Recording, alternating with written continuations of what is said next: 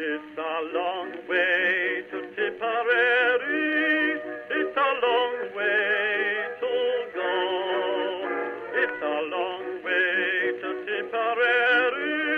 To the sweetest girl I know. Hello, everyone, and welcome to History of the Great War, episode 60. Before we get started, I would like to thank Alan from Massachusetts and James from Pennsylvania for their donations this week. It is always greatly appreciated. And we are here now at the end of our episodes discussing the events of 1915. I held this topic until the end of the year because I think it fits quite well and brings us to what I think I might call the end of the beginning of the war.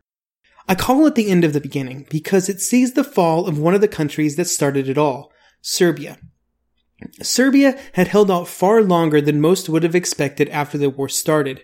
But now it was time for the small Balkan country to feel the full weight of Germany, Austria, and the new entry to the war, Bulgaria, which would bring an end to Serbian resistance.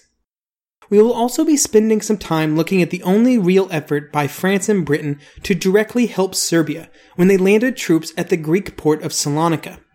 We will look at why the Allies ended up landing the troops at Salonika, what they did when they got there, and how they ended up sticking around until the end of the war, even though they had already failed at their one job, which was to help Serbia. Bulgaria would enter the war for several reasons. The first was simply that they did not like Serbia, after the tiny country had defeated them in the Second Balkan War just three years earlier in 1912. This dislike made the leaders of Bulgaria concerned about their country's position in the Balkans should Serbia be on the winning side even if Bulgaria was on the same side. It was inevitable that if Serbia was on the winning side, the small country would absorb hefty chunks of Austria Hungary, while the expansion opportunities for Bulgaria would be greatly limited.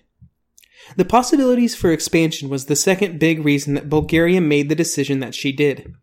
When Bulgaria started exploring the going price for a neutral country with an army of over half a million, she found the going price quite good especially if the buyers were Germany and Austria Hungary.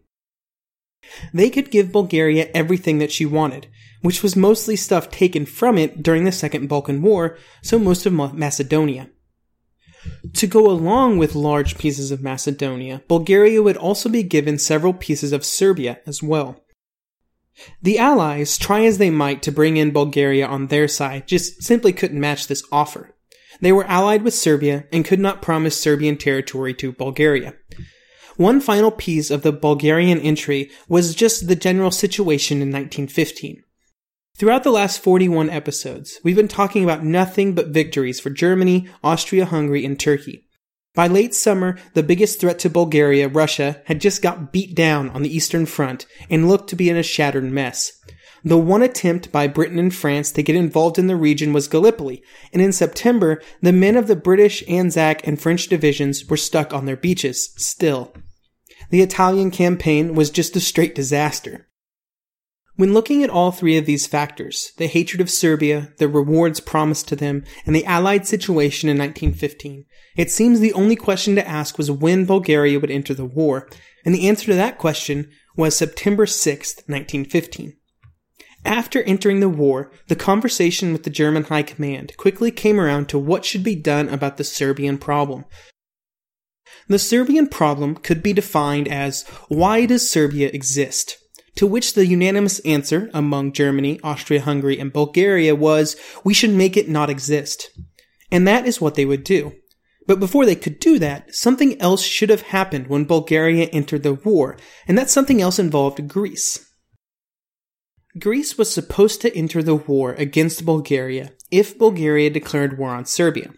This was from a treaty between Serbia and Greece that predated the First World War and was signed after the Second Balkan War in 1912.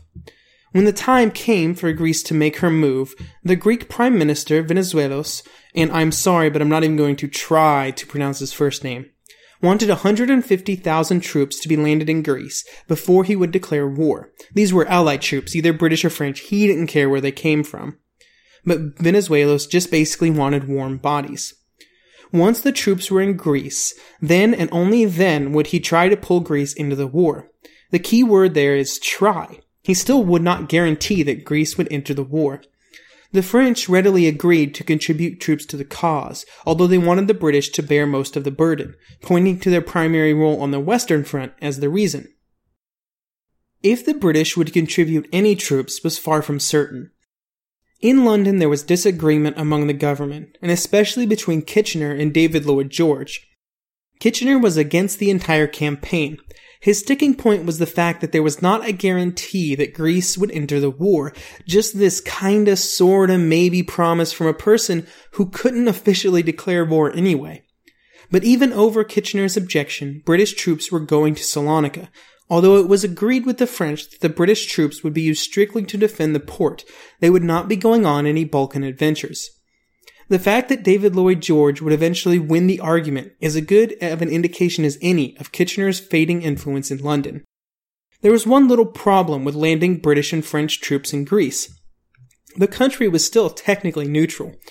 That means that they could not let the troops land without declaring one way or the other in the war. The Greek government would protest the sending of troops and protest it loudly, but while they were protesting, they were also preparing for the arrival of the troops at the port. Now, this whole situation would have been a lot less complicated if Greece just entered the war. But it was only when the troops were ready to land that the kinda sorta maybe promise to enter the war became a maybe kinda nope no way absolutely not. This change was driven by King Constantine, who declared that Greece would stay neutral.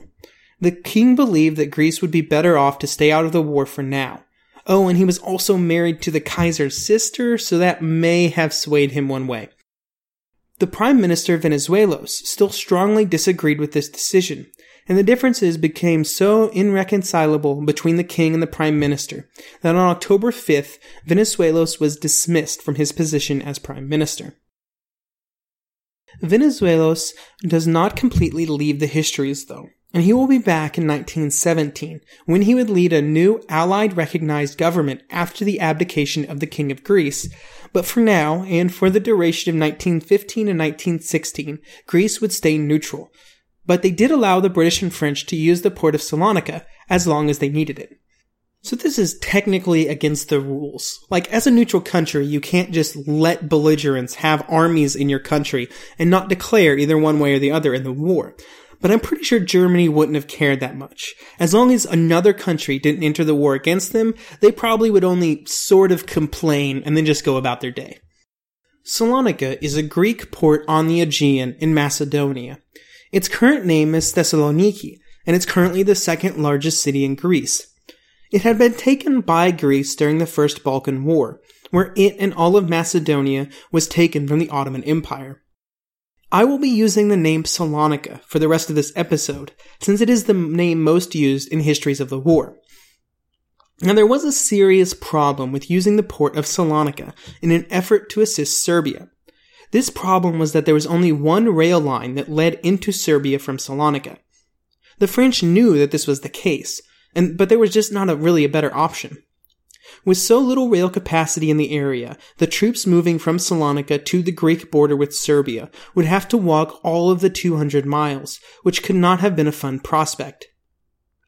The troops that would land would be put under the command of General Maurice Sorel. Sorel? I don't know if that's how you say it. The troops that would land at Salonika would be put under the command of General Maurice Sarrail. Sarrail had been an army commander when the war started, but Joffre had relieved him of his command in summer 1915. Joffre gave Sarrail the task of commanding the troops at Salonika, not as some reward, but instead to just get rid of him, and in that regard, Joffre was quite successful. The reason he wanted Sarrail gone was because Sarrail was openly socialist and a Freemason, which conflicted with Joffre's belief and political situation. The fact that a self-declared socialist was able to continue to rise so high in the French army a body dominated by Republicans and monarchists, is somewhat impressive. Sarrail would be given the task of commanding the French troops at Salonika, and there were divisions en route in September, one of which was pulled out of Gallipoli for the task. With the first set of landings, there were 50,000 troops that would go ashore and more troops that would move in over the next several months. As more and more troops moved into Salonika, it became a health nightmare. This was the same story that we talked about Gallipoli early earlier this year, and in the Middle East just a few weeks ago. Tropical diseases ran rampant through the army camps, with malaria and dysentery topping the lists. There were even situations where entire units were down with various sicknesses that afflicted all of the men. Before we move into the Serbian campaign, let's talk a little bit about the legacy of Salonika. The entire Salonika campaign, from its inception until almost the end of the war, gets very little love from historians. And before the end of this episode, I hope you understand why. But here is John Keegan's take on the effect of the troops at Salonika from his book, The First World War. Quote, Within an area of 200 square miles, the French encamped three and the British five divisions, and together created an enormous stockpile of stores and war material. Strategically, their presence exerted no pressure at all on either the Bulgarians or the Germans, who maintained a scratch force on the frontier. It drew no enemy away from the Western Front, brought no aid to the Russians, and posed no threat to the Turks. As you can tell, John Keegan is not very high on the Salonika campaign. The entire reason the troops were at Salonika was to help Serbia. By my calculations, it's been roughly 477 days since episode 12, when we last talked in any real depth about Serbia's situation. After the first few months of the war and the failed Austro Hungarian offensives, the Serbian front had quieted down, while Conrad's focus was elsewhere. Unfortunately for the Serbs, they were never able to capitalize on this lack of focus, and they were forced to just sit on the defensive inside their borders and just wait for events to move forward elsewhere. When the war came back to Serbia, after being surrounded and cut off for so long, their only hope was from the outside. The Serbian army was low on every conceivable resource bullets, shells, clothes, food, and the only thing that was in shorter supply was reserves. The 11 divisions that made up the Serbian army were now so riddled with disease after spending over a year in the field that their only hope was a strong push out of Salonika that would never come. After the crushing Russian defeats of the summer of 1915 and the fragile stalemate on the Italian front, the leaders of Austria Hungary could again shift their eyes back to the small country that had played such a big role in getting this whole thing started. The fact that Bulgaria entered the war was just icing on the cake. This wasn't 1914 though, and the Austrians were not able to, or really more like they were not allowed to, go into Serbia without German support. In a somewhat surprising change, considering how much he had fought German reinforcements going to Austria so far, Falkenhayn provided that support in the form of the 11th Army. General Mackensen was put in charge of the German and Austrian forces that were assigned to capture Serbia, and his plan for the attack was to attack on as wide a front as possible to spread out the Serbian forces. He would also coordinate his attack with a Bulgarian attack of 200,000 men, bringing their combined total to over 500,000. The Bulgarian attack was about more than just numbers, though. Since the start of the war, nearly the entire Serbian army had been concentrated on the northern and eastern borders of the country to defend against Austria. When some of the forces were moved south, they found a border that had no prepared defensive lines and they had no time to create them. The campaign was really a foregone conclusion, the Serbians could have had the greatest army in the world at this point in the war, and they still would have been forced out by sheer weight of numbers. The only question now was how long the Serbians could hold out. The final countdown for Serbia would begin on October the 5th, as the bombardment began. The next day, the attack was launched across the Danube and Drina rivers, and unlike the first month of the war, when the Serbian forces had held the line at the rivers, this time there was no stopping the onslaught. Both of the rivers were decisively breached in under a day, and just two days later, on October the 9th, Belgrade was captured. This was not a huge deal. Belgrade was completely indefensible because it was right by the Austrian border. And after the initial advance, the Serbians were actually able to slow down the attackers a bit. But the retreat, once it got started, would never truly end. They were just never able to get to a new position and fully consolidate it, especially on the 9th when the Bulgarians began their attack. They attacked from the east and drove towards the cities of Niš and Skopje. During this time, the biggest problem for the Serbians had nothing to do with the territory they were losing, but instead the fact that the Bulgarians were advancing so fast that there was a good chance that they would cut off the northern Serbian groups. The northern forces started retreating faster to keep pace with those in the south, and the call went out to the British and French that if they were going to do something with those forces at Salonika, it had to be big and it had to happen like right now. Not only did this attack need to be launched soon for Serbia's sake, but also because about half of the Bulgarian army was attacking directly towards the rail line running from the port to the Serbian border. Sarrail agreed to attack, but did not agree with the Serbians on where he should attack to. Serbia wanted him to attack towards Niš, which was about 150 miles from Salonika. Sarrail just straight up refused to entertain this idea, believing that it was too far into Serbian territory.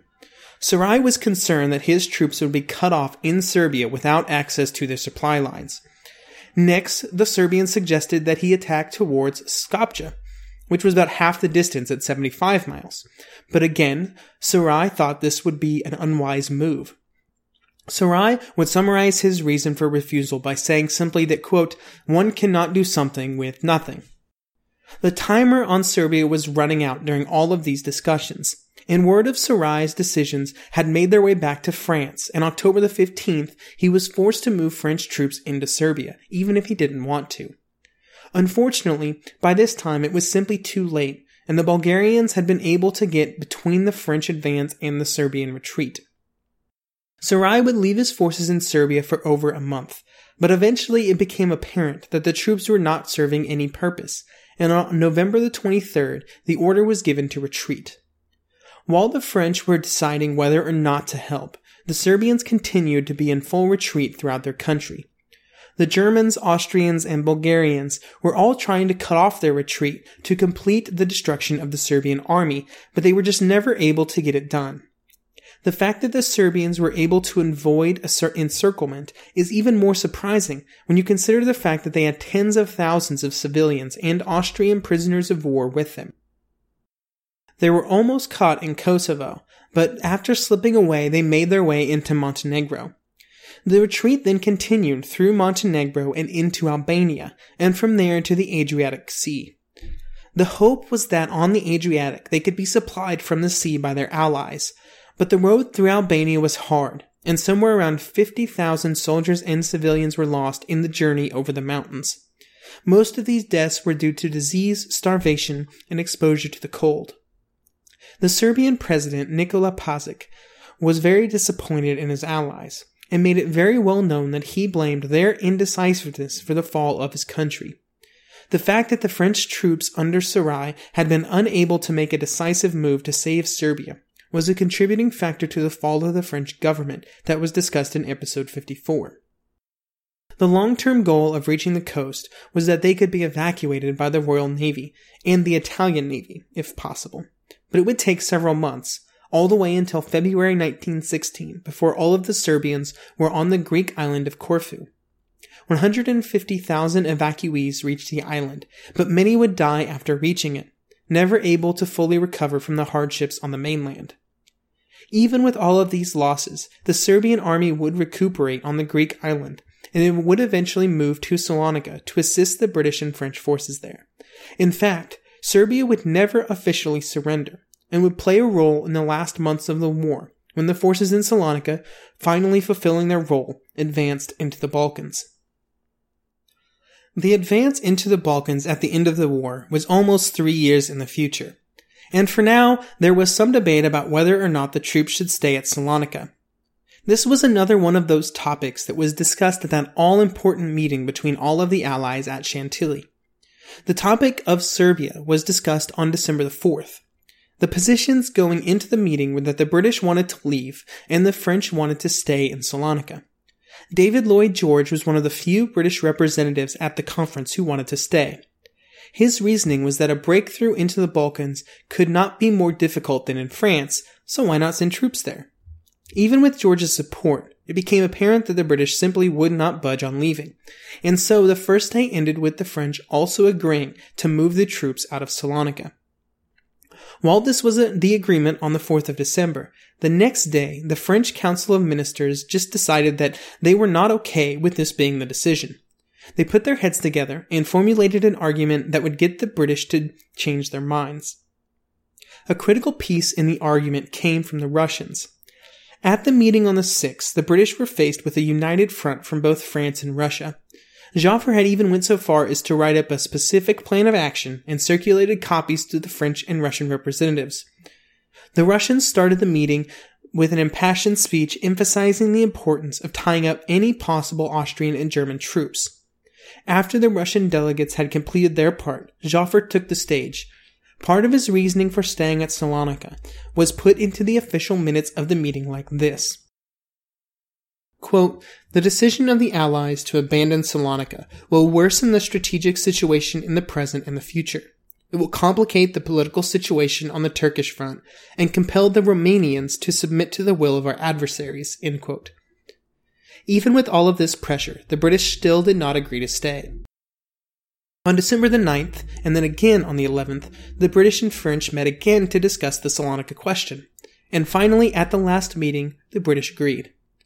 The agreement was extremely specific about the role that the British troops would play, they agreed to stay in Salonika and help fortify the port, but they would not advance beyond the current Salonika base. They were strictly there to defend the port. There would be absolutely no Balkan adventures. Even with this agreement, the British clearly stated that they were only agreeing to stay for the near future, and that this would be a point of discussion later. One of the reasons that the British were so adamant about not launching offensives was because they were already preparing for their 1916 offensives in the spring and did not want to divert any resources from the effort. After the British had made their position clear, the French decided that operations out of Salonika were unfeasible for the time being.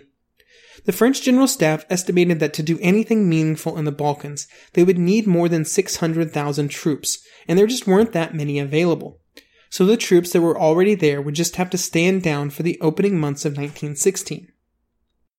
More troops were sent by the spring of 1916, not the 20 divisions that Sarrail wanted, but more troops, including six divisions from the Serbian army. The conditions over the summer of 1916 were miserable, not that much different than Gallipoli had been in the summer of 1915. It was hot, there was tons of malaria causing tons of other diseases. Apparently, the British alone had 162,000 cases of malaria over the summer. Even with the reinforcements, there was little chance of any action until they were forced by a future ally, Romania. It was very important to Romania that as many Bulgarian troops be tied down as possible, so the Romanian leaders said that they would only enter the war in if an offensive was launched out of Salonika. This request was made in July 1916, but an offensive would not be possible by Sarrail until September. When the attack was launched, of course without British assistance, it accomplished nothing. Sporadic fighting would continue on the Greek border for another four months before it was finally called off, but the French never got much past the border.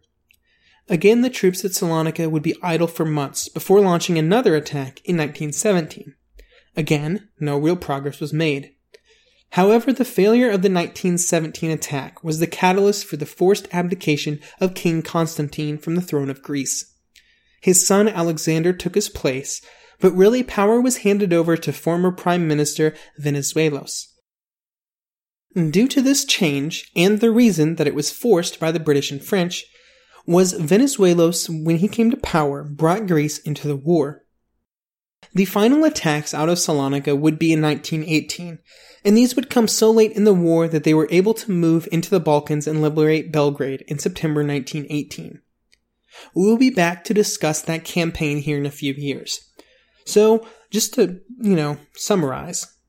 By the end of the war, the forces and resources poured into Salonika over three years were not pointless. But in 1915 and 1916 and 1917, they sort of looked like it. They had failed to save Serbia. And with that failure, the tiny Balkan country that had the guts to stand up against Austria Hungary would find its entire country occupied for three long years of war. And with that, we come to the end of our episodes for this year. I will be taking about a three week break to prep for the next slate of episodes, as we dive headfirst into 1916 and make our first stop at a small French town called Verdun. Maybe you've heard of it. I will be posting a few updates along the way at the show's Facebook page at facebook.com slash history of the Great War, And as always, you can contact me by email at historyofthegreatwar at outlook.com. I hope everyone has had a wonderful new year, and I hope you will join me for History of the Great War Series 3, 1916, the year Germany lost the war.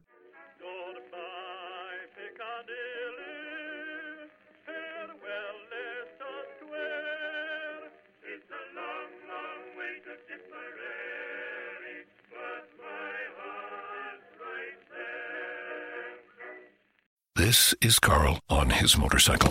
Let's ride till we run out of gas! And this is Carl off his motorcycle. Balsa wood is very different than teak. People confuse the two. On his motorcycle. Hey! Check out that view! Off his motorcycle. Let's do puzzles in the break room. On. Look at all that open road! Off. Look how long my fingernails are getting. You're better on your bike. Progressive helps keep you on it. Get a quote in as little as three minutes at progressive.com. Progressive Casualty Insurance Company and Affiliates.